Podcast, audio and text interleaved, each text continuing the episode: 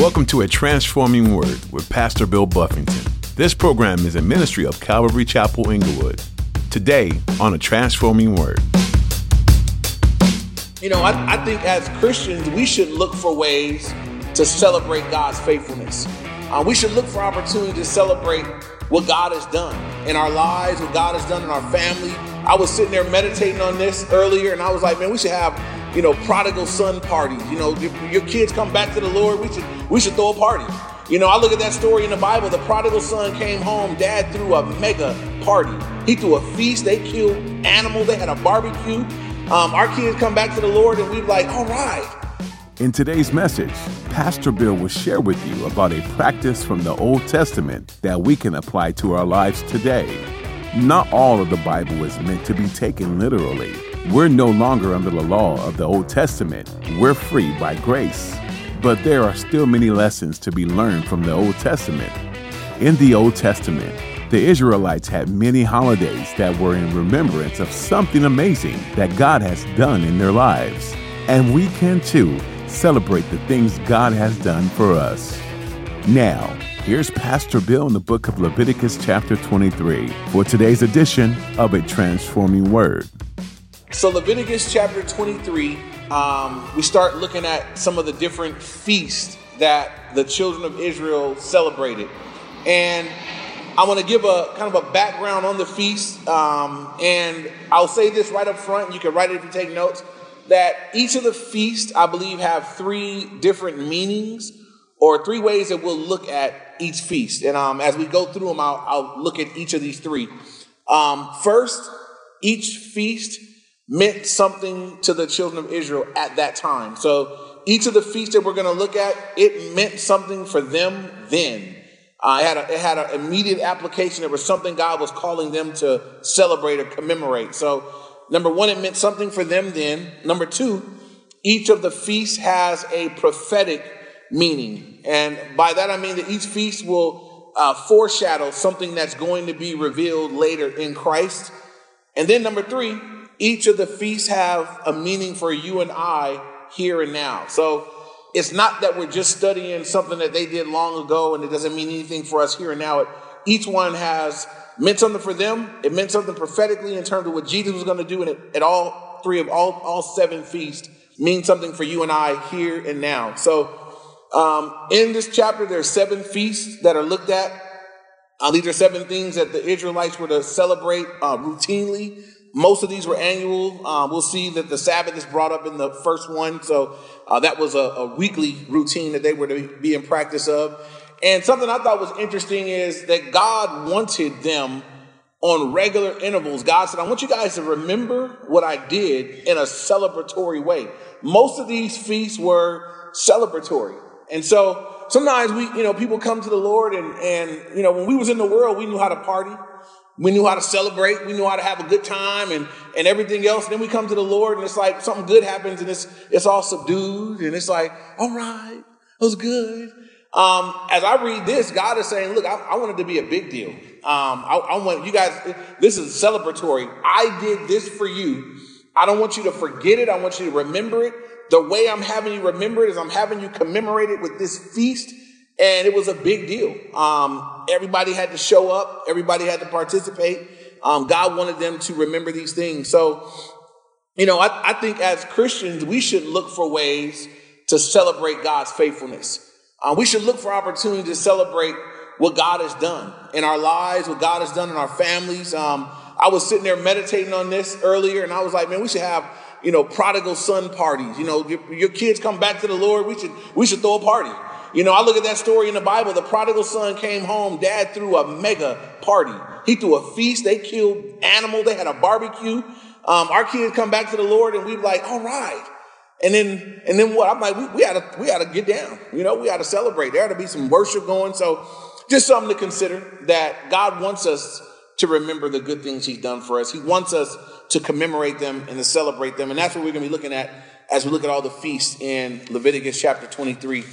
Um, I will also say this all the feasts ultimately point to Jesus, as does the majority of your Bible. Just in some way, the feast, the things that they foreshadow, all in some way point to Christ, and I'll do my very best to show how that they point to Jesus. Um, the first four feasts were in the springtime. Those are the four we'll cover. The last three happened in the fall. So look at verses 1 and 2, Leviticus 23. It says, And the Lord spoke to Moses, saying, Speak to the children of Israel and say to them, The feast of the Lord, which you, which you shall proclaim to be holy convocations, these are my feasts. Um, I was looking up convocation. Um, it's just a, a, it's an assembly, a, a, calling together. God said, "I want there, I want you guys to have these assemblies," and, and this is the big deal with a with an assembly or a, a convocation. God is saying, "I'm the one calling for this. I want everybody to come." Anybody here that's ever thrown a function, thrown an event, and you hoped that everybody would come? Um, you know, you threw a party and, and, and just a few people showed up to celebrate your birthday or whatever.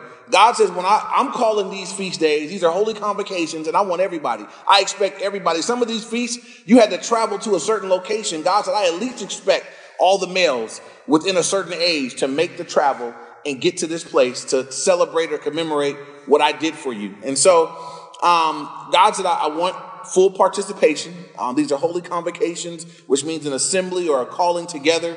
And it was God that was calling them together again to remember and to celebrate his faithfulness. And again, most of these were celebratory. Most of these were things that were, you know, there was there was celebration involved. Look at verses three and four.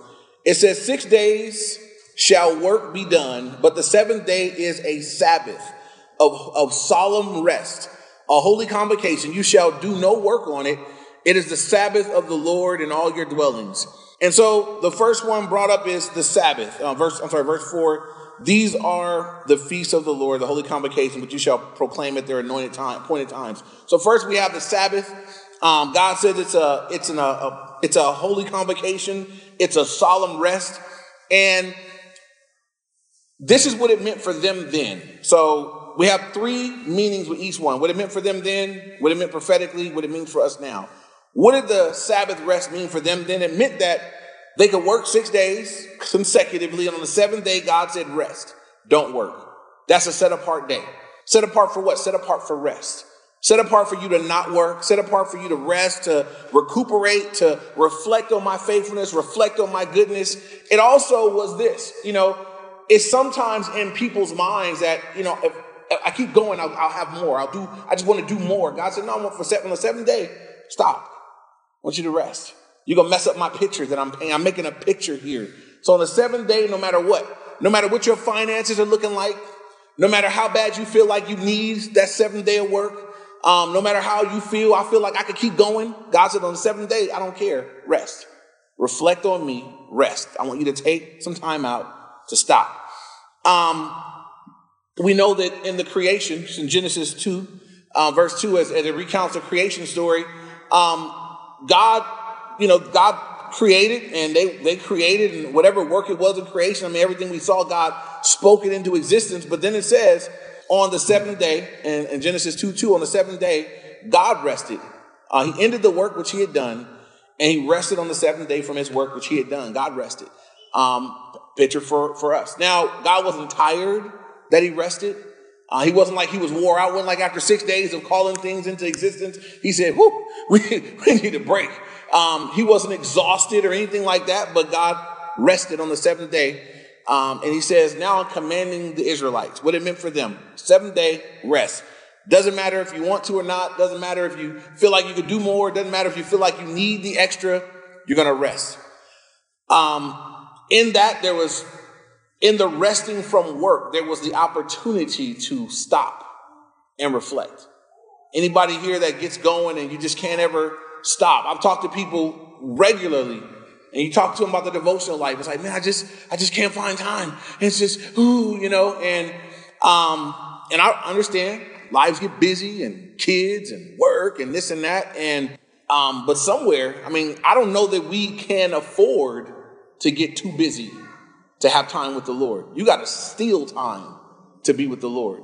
You got to steal time to rest in Him, to be in His presence, I was speaking to uh, one of our neighbors, and I was me and, my, me and my wife's heart went out. We're talking to her, and they're not believers, but we're just talking to them and getting to know them. And this person works seven days a week, and they get a, they get a day off every other month. And I was just like, oh, and it's not a young person, it's not a kid, you know. And I'm like, man, you know, I'm just my, my heart, my, my I, as, as, as, as she spoke those words, me and my wife both looked like, oh, poor woman. You want to just, just, just, just, just pat her back and say, you poor thing, you know. At two different jobs, two different time frames, and then one day every other month off. That's unbelievable to me. I'm like, man, I, I can't even imagine what that's what that has to be like. You know, what God commanded for the children of Israel a, a, a day, a solemn day, a sacred time of rest. That's what it meant for them then. Prophetically, what's the picture that God is painting? What, what's um, what is what is established? Because in each of these feasts, there was something God was pointing to. As we come to the New Testament, who is our rest? Do we still practice the Sabbath day like they did? We're not under the law. We're not under the Levitical law. We don't, we don't practice a, we don't have a select day set apart for rest where we, we, we don't do any labor. We don't do any work. We don't cook. We don't have that in our, our thing. Um, we don't have one day set apart holy to the Lord. Now every day is supposed to be set apart to the Lord. So then what was the picture? Why did God make such a big deal? Why? This is the fourth of the Ten Commandments. So it's in there. In the New Testament, we find out that Jesus is our rest. That what he showed here is that you, you guys work, and under the law, you work, you work, you work, and on the seventh day, you better stop, or else you're breaking the law, and you're going to mess up your relationship with me.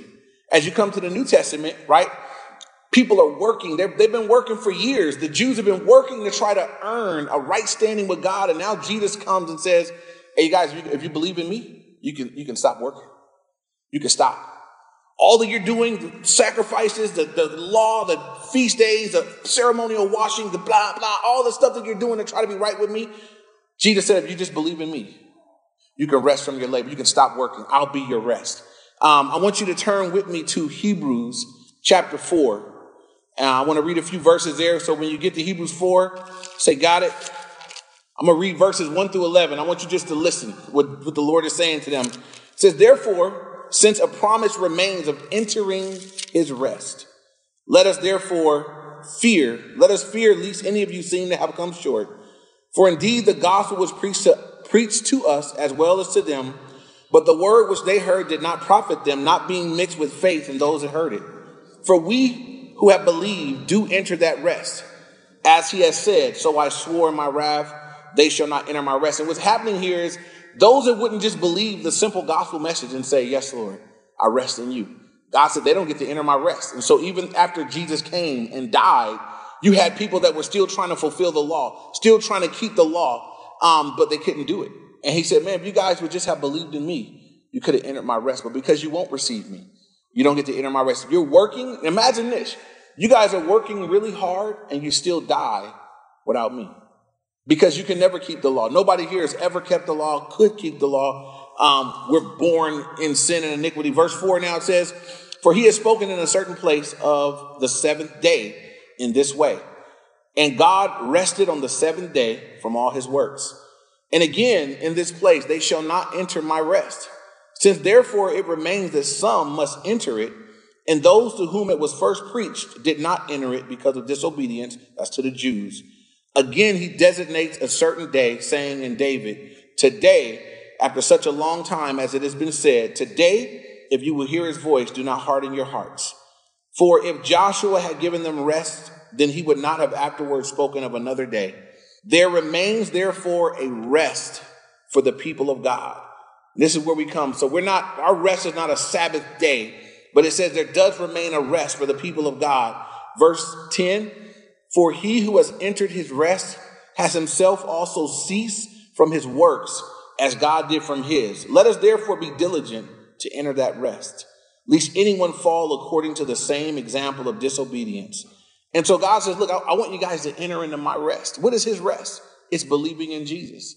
It's, it's believing that Jesus did all the work, that Jesus died for, on the cross, rose from the grave, it, it's coming back again. It's believing in him I get to enter into that rest. If not, I got to still be working. I had a conversation this week, uh, interesting. I, it's, it's, crazy how I'll be going through something in the Word and God will just let me talk to somebody who's who's dealing with this, but I, I was I play this game on my phone. It's a quiz game, and I play the Bible part of it. And so I, I be me and my wife play back and forth. I'll play people. You can play random people from around the world. So I'm playing this person, and we, you know, some people don't let you go. You win, and they like the they want another chance. They want another chance. They want another chance. So we play 12, 13 games. Want another chance. Want another chance. Want another chance. And then afterwards, this person says, "Hey, you know." Uh, you really know your word. And I'm like, hey, praise the Lord. You know, God's word is good. And they say, are you Seventh day Adventist? That was the next question. And I was like, so right from the question, I'm like, I, I bet they are. And so I said, no, I'm, no, I'm not. You know, I'm just a Christian. And they said, what denomination?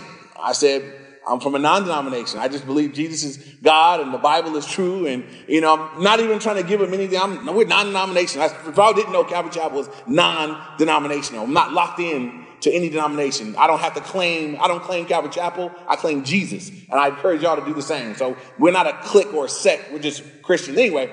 So we go back and forth and they say, um, you know, and I'm like, I'm, I'm just leaving it open. I'm not, I'm not going, I'm not, I'm not asking them, are they? Because I know they are. And they say, so do you celebrate the Sabbath? Uh, and I said, here we go, you know, and and it was just it's like they couldn't help it, and it reminded me of in the in the New Testament when Jesus. I mean, I just just just ought to just make your skin go. Mm. Jesus Himself would walk the earth, and the Jews were challenging Him about, "Hey, you you you did that on the Sabbath? Did you did, did, did you do that on the Sabbath? Did you did y'all eat? Did you make that? On, y'all are breaking Sabbath." And Jesus said, "Look, man, I made the Sabbath." The Sabbath was not made to control us. I, the Sabbath was made for you. He said, I made the Sabbath. I make the rules for the Sabbath. Get off me. That, I'm paraphrasing, but that's essentially what Jesus said, man. Get off me. He didn't keep the Sabbath like they wanted him to. He didn't, he didn't keep it to the restrictions that they wanted. He said, you guys have misunderstood the whole thing. So it's amazing that today you got people, New Testament, that are like, hey, you got to keep the Sabbath. No, we don't. And it's interesting because it, it ends up building up. Anytime you, you, you find some part of the law that you keep, but they don't. You know what happens to you? You start feeling a little puffy, a little prideful. We have it and they don't. And I want you to look at this uh, write this in your notes Colossians chapter 2, um, verses 16 to 23. Colossians 2, 16 to 23. And this is where, you know, we're looking at what it meant prophetically, what it meant for, um, what was the shadow, what was the Sabbath all about? It was a shadow of what Jesus was going to be. That one day a week where they just got to stop and do nothing. And many times what God would do is say, you know what, I'm gonna multiply what happens on the fourth, fifth, and sixth day. So when you rest on the Sabbath, you don't you don't lose anything. And not that you rest a day you lose out. Um, I would use Chick fil A as a great example of that. I don't know if you guys know, but Chick fil A is a Christian based company, and they just shut down on Sundays. And, and they're making more money than people that work seven days a week. They take Sundays off, and they're banging. Their business is booming Sundays off. Sundays, Everybody go to worship, go to church, love the Lord. No, no work on Sunday. You would think a booming business would say, "Man, we got one extra day a week. We can make that money." They said, "No, we're gonna we're gonna honor. We're gonna take that one day and not do it." And the business is blessed. They haven't lost anything for honoring God that way. Anyway, uh, Colossians chapter two, verses sixteen uh, through twenty-three, it says, "So let no one judge you in food or in drink." Or regarding festival or a new moon or Sabbaths, which is a shadow of things to come, but the substance is Christ. So think about it. God says the, the, the Sabbaths are a shadow of what was to come. They were a shadow of the rest that would come in Jesus. He says, but the substance is Christ. And I've used the example before of, you know, my wife went away on a vacation uh, or she went to a women's retreat and I missed her and she was gone and she came back home and she got to the porch and I opened up the door and I started hugging her shadow. That, that's what, that's what, that's what People today that are still hugging on the Sabbath, that's what that looks like. If I start hugging her, oh, I miss you so much, she's right here. But I'm hugging the shadow, I'm missing the whole thing. And so we don't want to be that. We don't want to miss the point. The point, the substance is Jesus. I need to be hugging on Jesus saying, Thank you for the rest. Thank you that I don't have to work to earn salvation, Lord. Thank you that I don't have to earn a good standing with you. Thank you that I can just rest in the finished work of the cross. I am saved. I am going to heaven. I am washed in the blood of Jesus. Even though I'm what I am, I'm forgiven. I'm cleansed. I'm going. I'm, I'm all of that because of what you did for me. I rest in your goodness. I, that just feels better to me. Um, I, and that's, that's what my Bible teaches. So I'm encouraging you guys that you would enter into his rest as well. So what it meant for them then, it meant they had one day a week they couldn't do nothing. What it meant prophetically was that Jesus was coming to become our rest. When John the Baptist saw Jesus, he said, Look, the Lamb of God who takes away the sins of the world. That meant something to those Jews. They, they, they understood a lamb and what it meant. He said, This is the lamb that's taking away the sins of the world. He's going to do it for us. And as we follow through our New Testament, we know Jesus said, Look, I, I, have I've, I've come to become your rest. I want you to enter in to my rest. Finished work of Christ on the cross. That's what he's done for us. So um, we, we want to be careful to enter into his rest and not be laboring, not be finding some law, some rule to keep. Um, God says, I've, I've freed you from it. So that's what it meant for them. That's what it meant prophetically. What does it mean for us here and now? That's kind of important. Um, I didn't finish, I'm sorry, I didn't finish the section in Colossians uh, 18 to 23. I'm sorry. It says, let no one cheat you uh, regarding, um, no one, let no one cheat you of your reward. This verse 18. Taking delight in false humility and worship of angels, intruding intruding into those things which he has not seen, vainly puffed up by his fleshly mind, and not holding fast to the head, from whom all the body, nourished and knit together by joints and ligaments, grows with the, with the increase that is from God. Therefore, if you die with Christ, the basic principles, if you died with Christ from the basic principles of the world, why, as though living in the world, do you subject yourself to regulations? Do not touch, do not taste, do not handle with all which all concern things which perish with the using, according to the commandments and the doctrines of men. These things indeed have an appearance of wisdom, self-imposed religion, false humility, and neglect of the body, but are of no value against the indulgence of the flesh. And he's saying all those things are just useless. You know, we need to enter into his rest. Um, Jesus is our rest. Now, what does it mean for you and I here and now? And that's the last thing, and we'll move on. This is what it means for us now. We, we do rest in the finished work of Jesus, and I hope everybody here understands that. I'm not working really hard to win favor with God. You shouldn't be doing anything so God will love you more, so God will accept you. Um, because according to the scriptures, because of what Jesus did, you're believing in that, God accepts you. He accepts you with all your flaws, He accepts you with all your shortcomings, He accepts you, He receives you. Um, you didn't come into your walk with the Lord because you were perfect. You won't continue to walk with the Lord because you're perfect. You entered into his rest, his finished work. Now, that shouldn't produce a bunch of carnal, wildly, crazy, I'm going to just get busy then Christians. Um, because the Bible says it's the goodness of God that does what? Brings us to repentance. When I just see, like, man, God, you still love me? You still receive me? You still take me? The Bible says we just, just meditate. That, that it's the goodness of God that brings us to repent. It brings us to the place where we say, man, I, I just want to honor God with my life. I'm not working for, for favor with God. I already have it, grace. But I want to say thank you. I want to, I want to respond to the goodness, the grace of God. So that's, that being said, we enter into his rest. Um, how else does it, does it apply to us? I do believe it would be healthy that we took a day a week and rested. Um, I do believe that a regular interval of rest is a good thing. Um, because we can get going so much, and this is what happens. We can get going so much that it's all depending on us. It starts to feel like what God was showing them was, look, everything you have comes from me. We're going to see in some of these other feasts. But as you stop, like, but God, I can't, if I stop, I can't work, I can't do it. God said, I don't know, you can't do nothing. Can do nothing for a day, but just rest in me. Um, sometimes we need that, just to stop. And I need to take a day to just refresh and be in, be in God's presence and worship. And, and I know everybody's lives are different and there could be different challenges, but um, I do believe that, that that was a helpful thing. I read this quote uh, concerning this. It said, if, if you burn the candle at both ends, you will shine twice as bright, but for half the time.